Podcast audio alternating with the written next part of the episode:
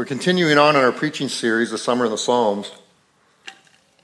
So go ahead and turn with me in your Bibles to Psalm twenty-seven, and let's hope that my voice can last here. I'm having a little issues with my voice this morning. And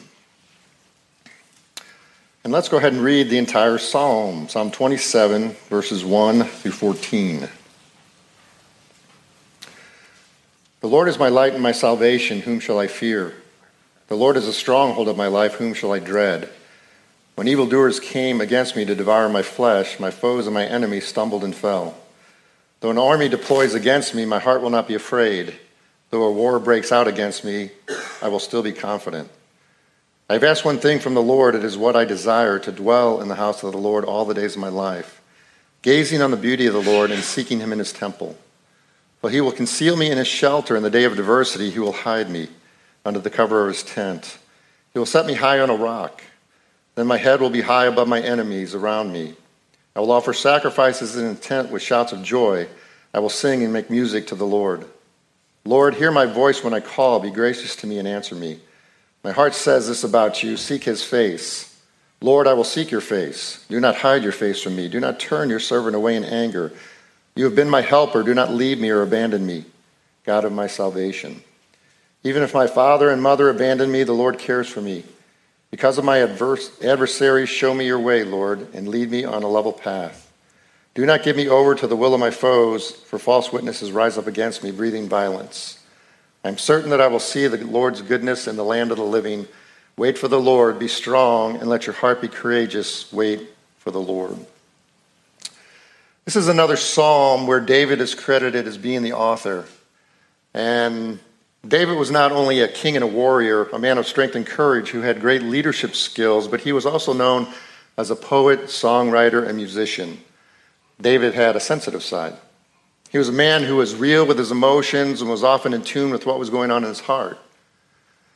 Song and poetry can draw out our inner heart emotions and help us to get in touch with what is going on in the inner world.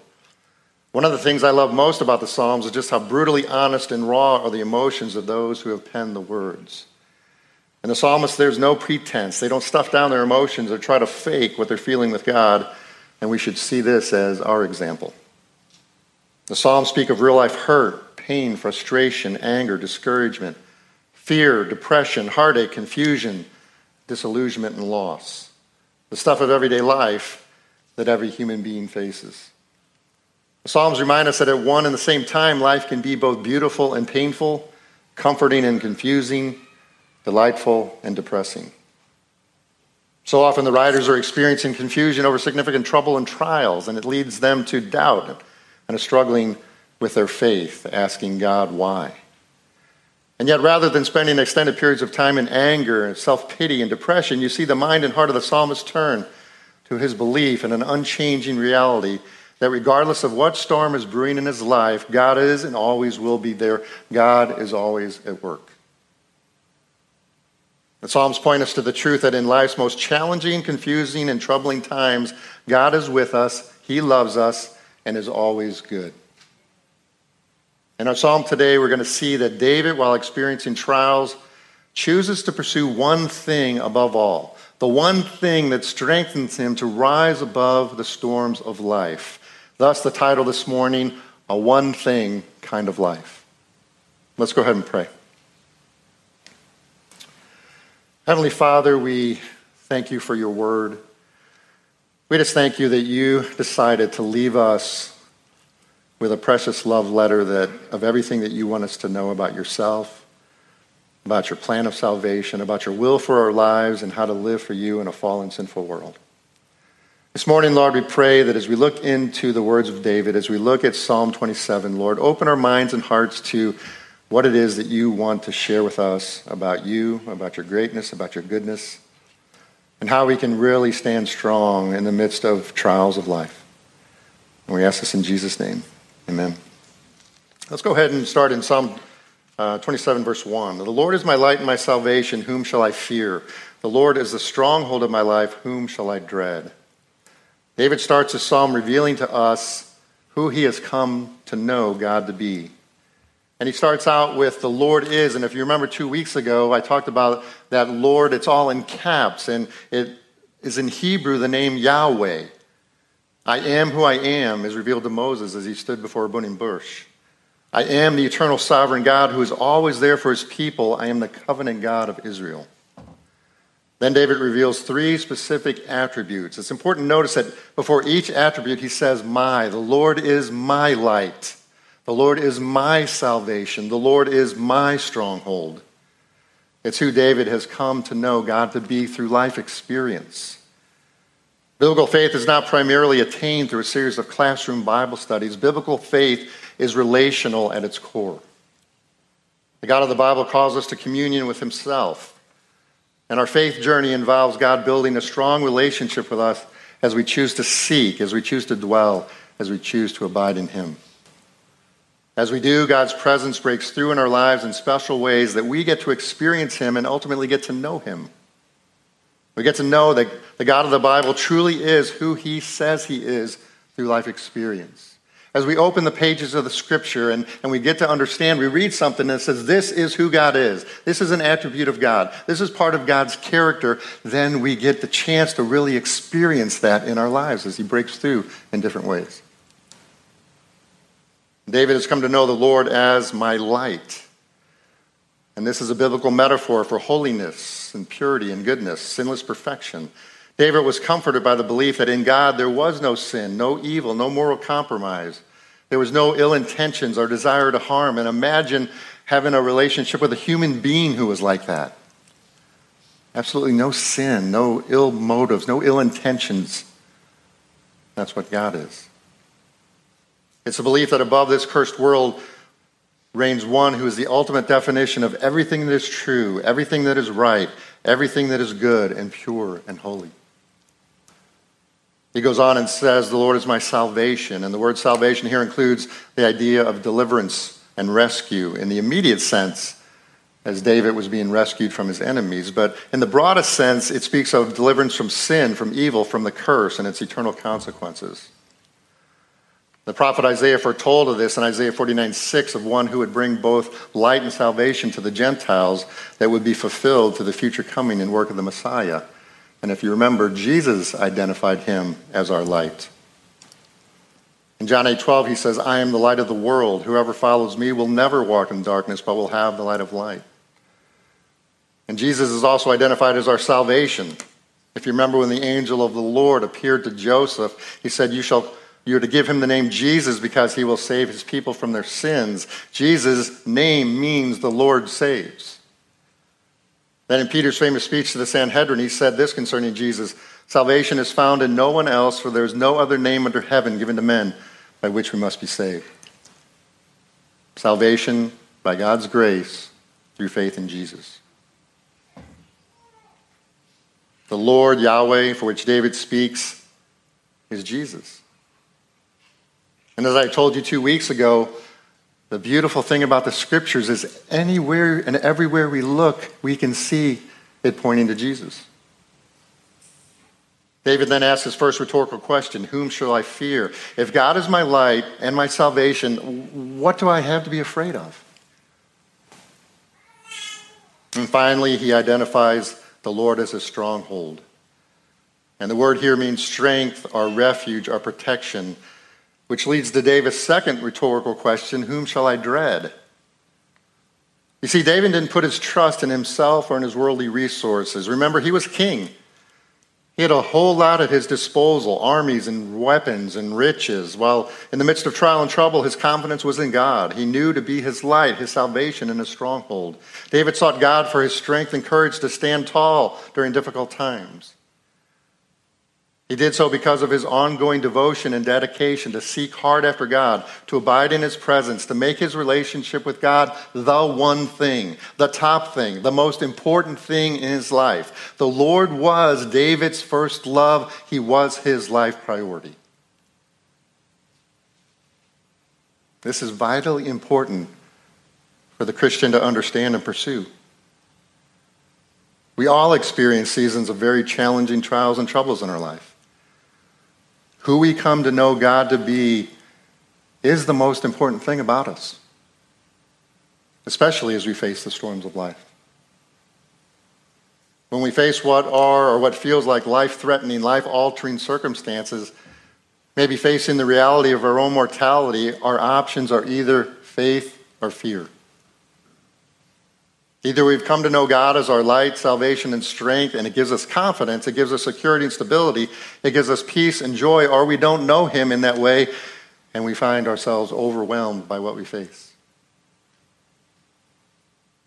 Atheist philosopher Bertrand Russell once said, "The older I get, the more nervous I become." And I think what he was speaking of is death was closing in on him. Fear of the unknown began to grip his heart. What if I'm wrong?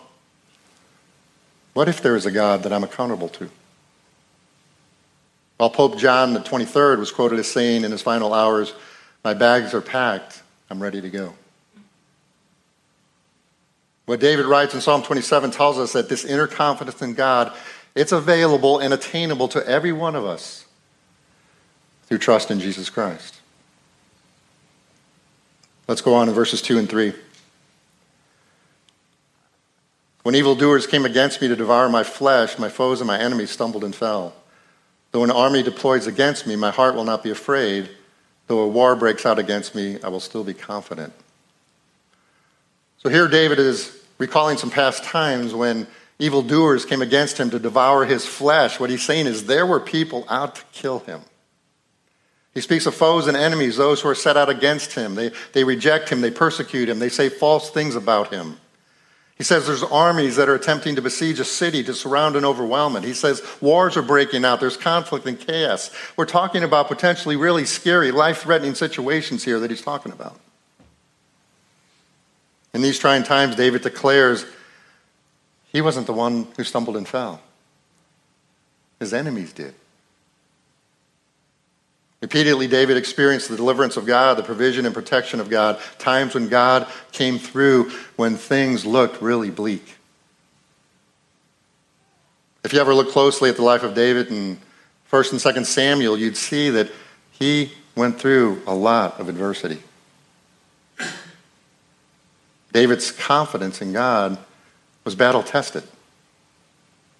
And now as he faces troubles again, he's remembering those times when God came through in huge ways in his past. And throughout the scriptures, we can see where God calls his people to remember. Remember all the things that I've done. Remember the ways that I've worked in the past. Remember the ways that I've come through for you.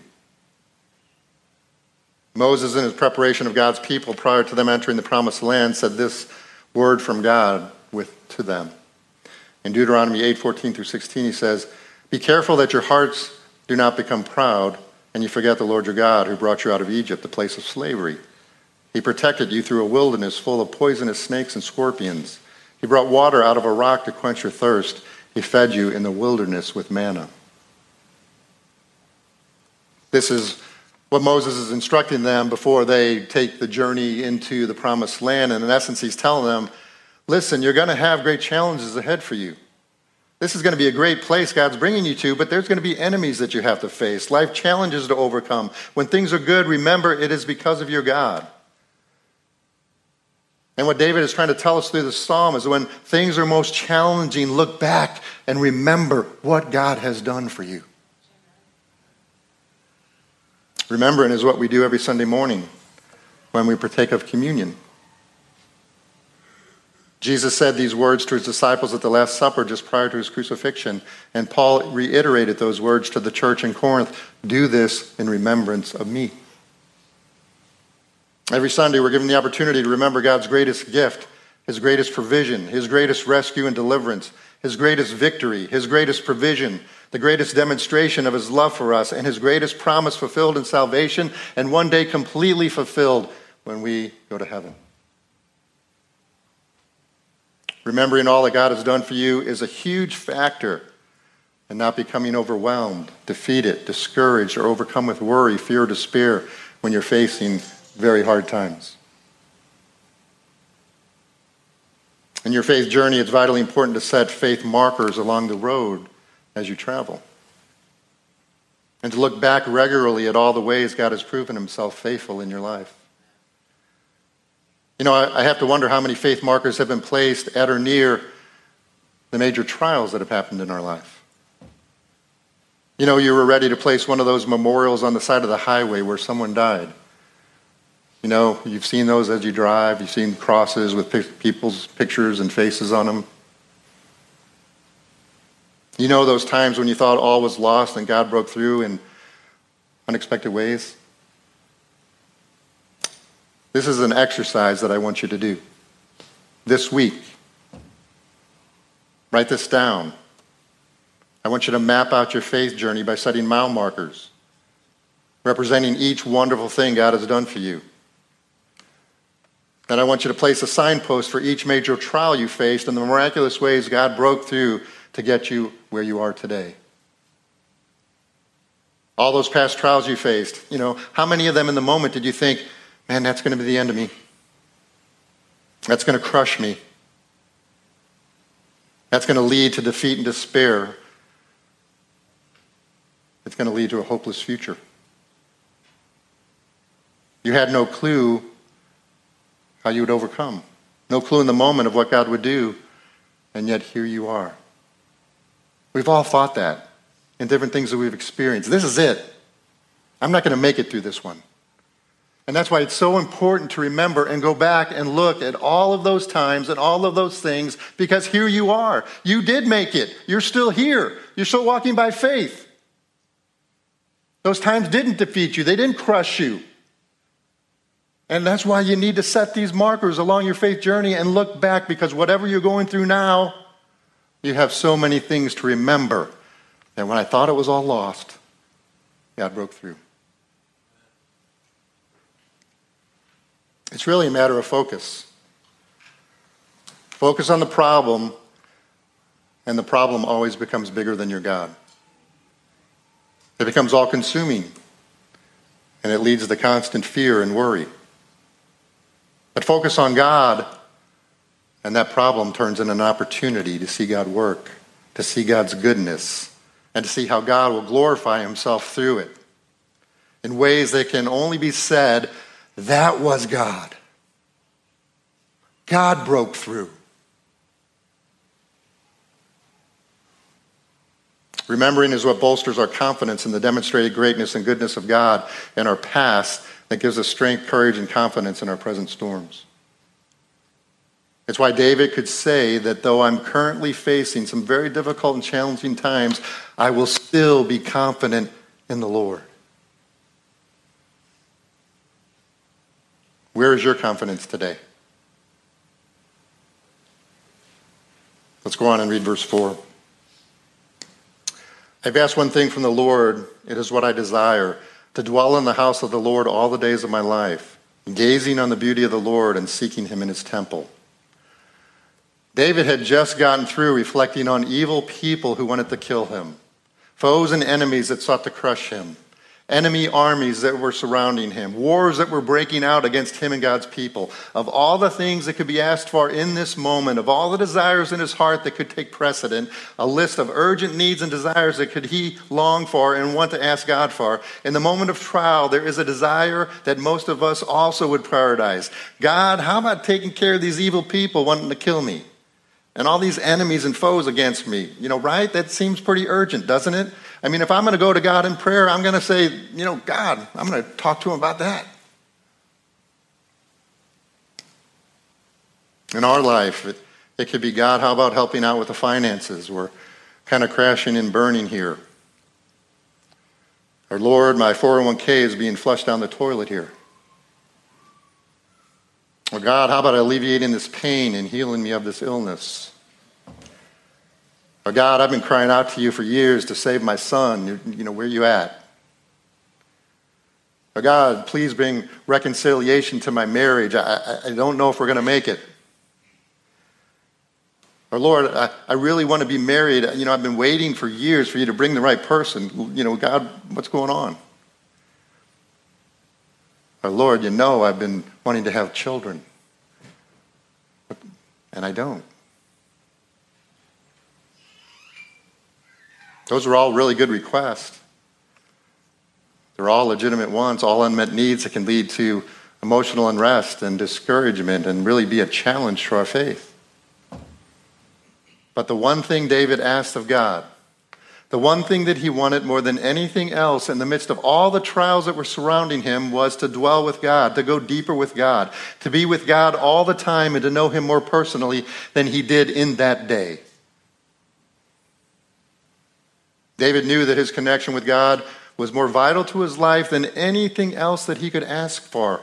Wow, how do we get there in that life? That just seems so unattainable, doesn't it? It seems like we just kind of walk out here and say, that's not me, that's never been me, and that's never going to be me.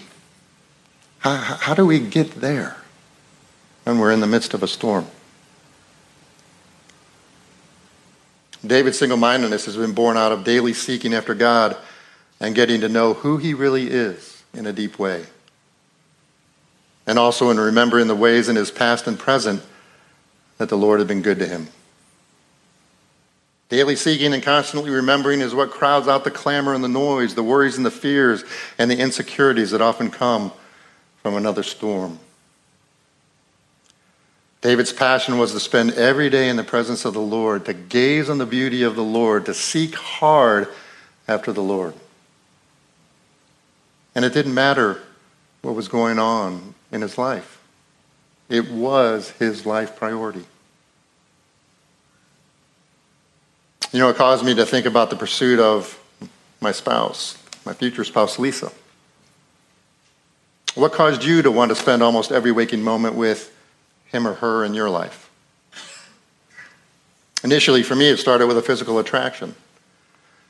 It was Lisa's pretty face, her bright smile, and yeah, I also liked her curves. But also her laugh, her sense of humor, and her playfulness. But the more time I spent with her, I got to know her personality, her likes, her dislikes, her interests, things we had in common. Then I got to know her heart, her values, her convictions, her character, her faith, her longings and desires. And the more time I spent with her, the more I got to know her, the more beautiful she became to me, and the more time I wanted to spend with her. When we dated in that first year, Lisa was living with her parents and I was living with mine, and we'd spend most of the time at her parents' house. And they would eventually go to bed, usually after Johnny Carson. And boomers, you know, before you leave, explain who that is to the millennials, would you please? But Lisa would like, uh, she'd start hiding my shoes. It was kind of a joke, it was kind of a game, but she was actually saying, I don't want you to leave. And honestly, I didn't really want to find my shoes, so I didn't really try because I didn't want to leave. And eventually, maybe it got to two a.m., and she'd finally go get them, and I'd put them on, and, and I'd leave. And just so you know, so you don't write anything that wasn't in my story, we remained morally pure until our wedding day. It was really hard, but we wanted to honor God and start out our marriage the right way. What can happen as you age? Well, your appearance changes. You both become less physically attractive. You put on weight. Your shape changes. You lose hair. Your hair turns gray, and hair starts growing out of places you never thought it could. Wrinkles increase, as do the dark circles and bags under your eyes. And you find yourself loving her more than ever before. Why? I think in part is because you've gone through the battles of life together. You've weathered the storms of life. On your wedding day, you had no clue that the vows you shared would be your life experience together. Hey, we're in this for better or for worse, for richer or for poorer, in sickness and in health. And when that wedding day, you just didn't know how much of all of that would really be part of your life. And through it all, you've been husband and wife, you've been partners, you've been mates, you've been lovers, you've been friends, you've been confidants and servants and parents and loving and raising kids and co-workers and serving God. And through the many trials, you continue to be there for each other, to spend time together each day, to continue to love, pursue each other, support, help, and encourage one another, to serve one another, to laugh and play together, to seek God together, to live by faith together.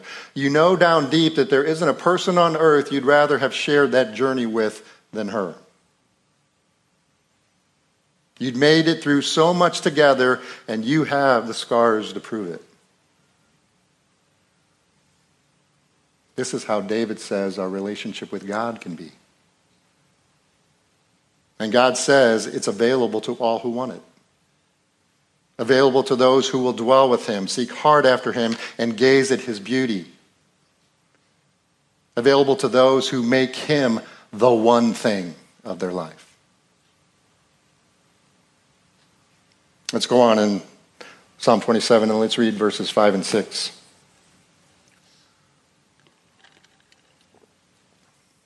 For he will conceal me in his shelter in the day of adversity. He will hide me under the cover of his tent. He will set me high on a rock.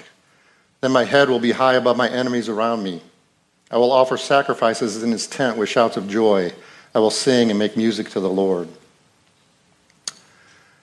David's now speaking of the blessings of daily being in God's presence. And notice these blessings are found by him while living, he says, in the day of adversity. In another version it says, in the time of trouble. The promise is not to prevent all the troubles. It's not to right every wrong. It's not to rescue from every danger. It's not to heal every illness. Not in this life. Not while living in this sin-racked world on this cursed planet, but God does promise it in the life to come. What David's words reveal, in this life, as trouble abounds, you can experience the security, stability, and inner peace that only God can give. This is where I take great heart in the words of Jesus when he says, "Do not let your hearts be troubled. Trust in me. In heaven there are many rooms. I have prepared a place for you there." He says, in this life you will have trouble, but take heart, I have overcome the world. He says, peace I leave with you, my peace I give you. It's not a peace that can be found in the world. Do not let your hearts be troubled, and do not be afraid. David is surrounded by trouble, and yet he is worshiping God. He's praising God. He's giving thanks, and he's continuing to serve God. This is also crucial when you face adversity. It's a key to not giving in to depression, despair, and hopelessness. It's key to not allowing your heart to harden with cynicism, pessimism, negativity, and self-pity. And, and you know, I, I really believe that when a person's heart grows cold or goes hard, you can be certain that it's an idolatry problem.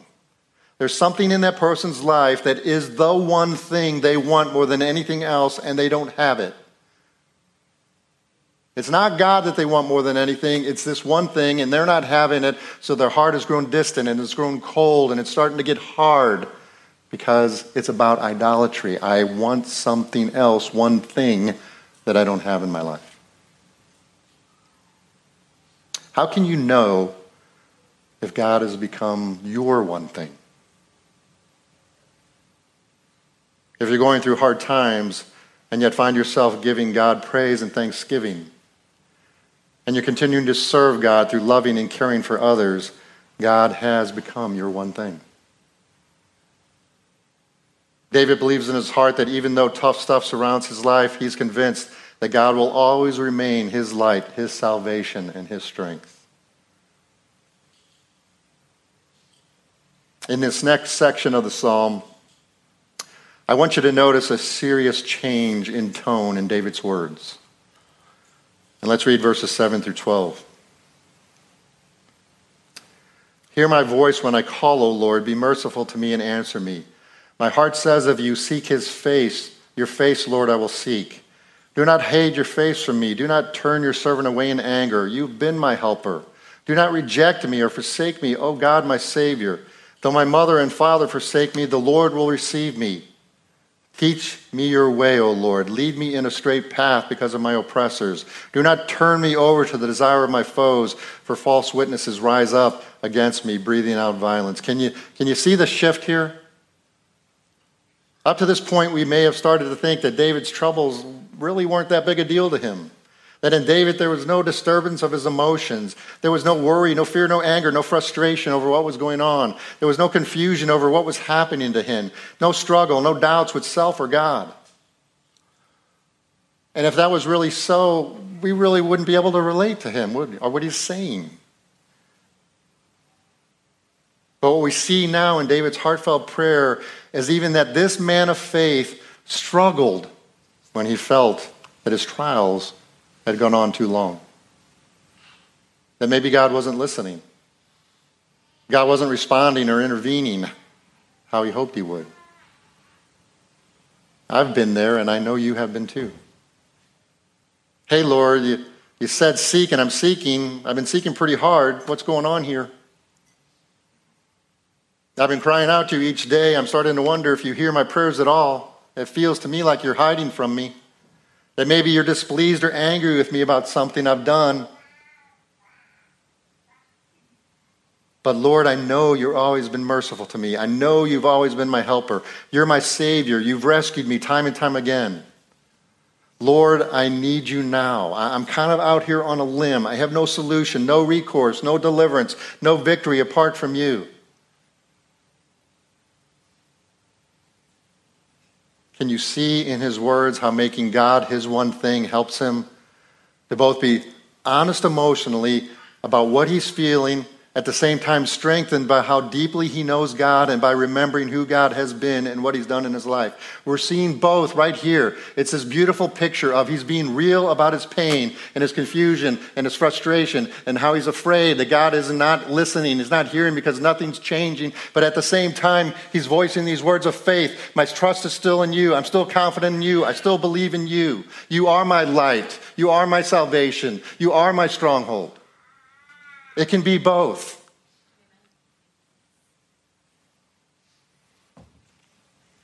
Then David remembers the failures of his parents. Though my father and mother forsake me, and so many of us have had that life experience too.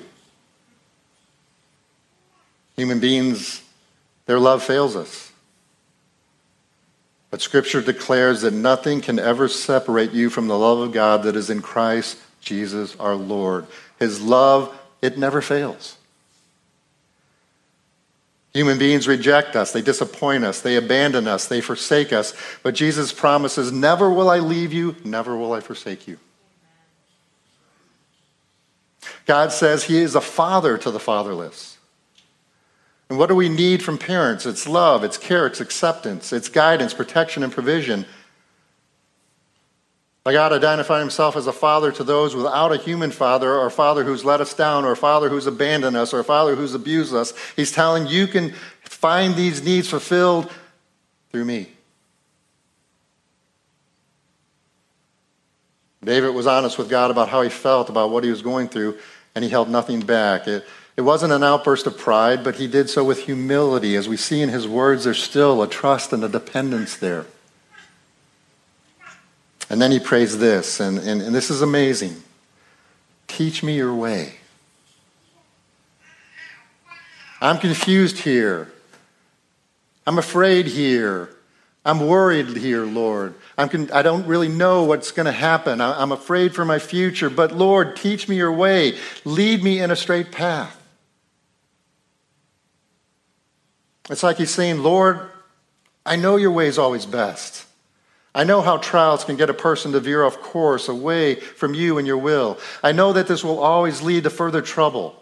The most foolish decisions I've made when I've rejected your way and chosen my own is when a need hasn't been met or I've been in a trial. I know that in you alone can be found stability, security, and peace. Help me while in the midst of this adversity to respond rightly, to do the right thing, to obey you always regardless of the cost. To honor and glorify you no matter how long this trial lasts. Help me always to be a reflection of you by choosing to do things your way.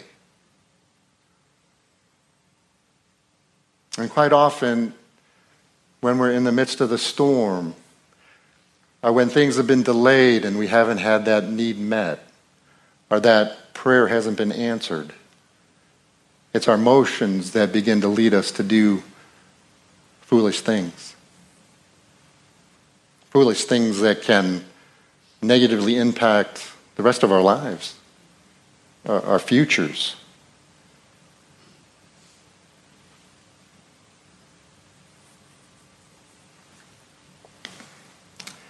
Let's close by reading the last two verses. I am certain that I will see the Lord's goodness in the land of the living. Wait for the Lord, be strong, and let your heart be courageous. Wait for the Lord. David has finished his psalm, and you know what? The storms in his life had not ceased. And yet he speaks a word of faith in the unchanging character of God. I am certain I will see the Lord's goodness in the land of the living. And saying this, his focus is not on eternity, but on the here and now. God, I believe you love me. I believe your salvation is secure. I believe you care and have good intentions for my life. I believe you know what is best for me and my family. I believe you will meet my needs according to your perfect will and timing.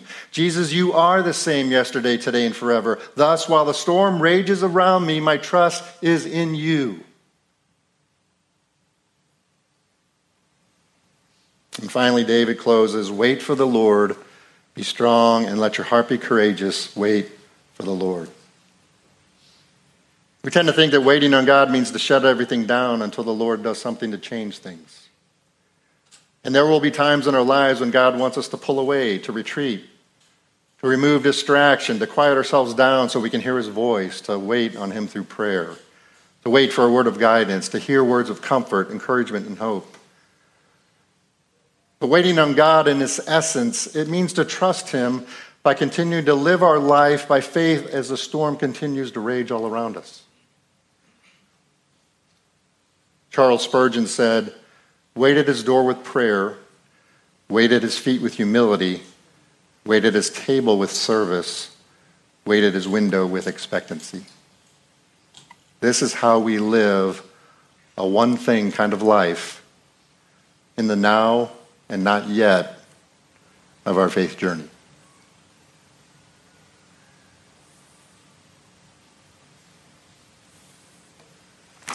Emma, you can go ahead and play some background music.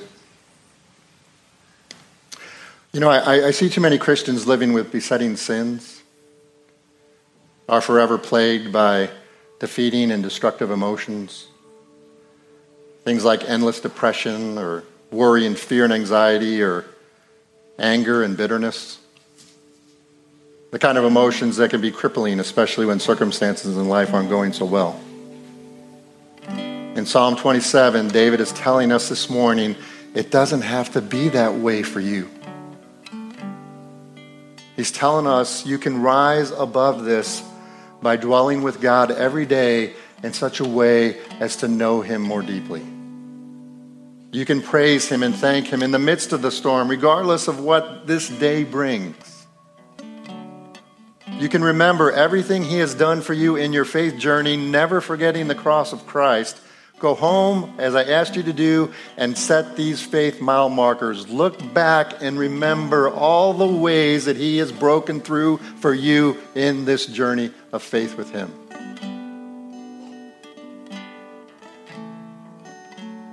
And always, no matter what, serve God wholeheartedly, even in the storm. Loving on others passionately and sacrificially, refusing to make your focus primarily on the trial by instead focusing on loving God and loving others. And watch in amazement as the Lord's presence breaks through in your life in ways you didn't expect and have absolutely no control over. Make him the one thing in your life. I want to just spend a time in prayer